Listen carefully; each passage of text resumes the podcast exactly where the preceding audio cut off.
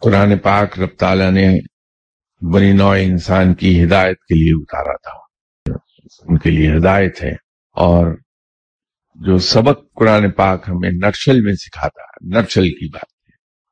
وہ یہ ہے کہ ہم میٹیریل گینز پر نظر نہ رکھیں، بلکہ آخرت پر نظر رکھیں۔ ہم دنیا کی محبت دل میں نہ پالیں۔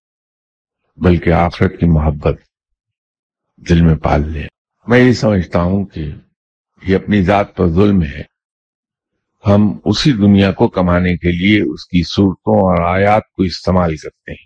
وہ کہ اگر اسے اثر کے وقت پڑھا جائے تو اس کے پڑھنے سے جنرلی عزیز رشتہ دار آپ پر مہربان ہو جائیں گے۔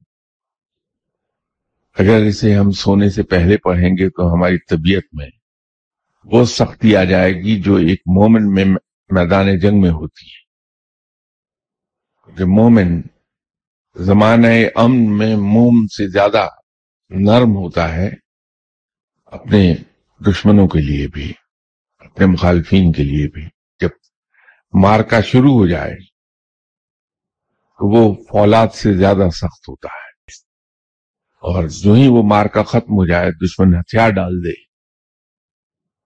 صلح کی درخواست کر دے، تو مومن فوری طور پر پھر تبدیل ہوتا ہے اور موم موم کی طرح نرم ہو جاتا ہے انہی لوگوں کے لیے جن پر اس نے ہتھیار اٹھائے ہوتے ہیں۔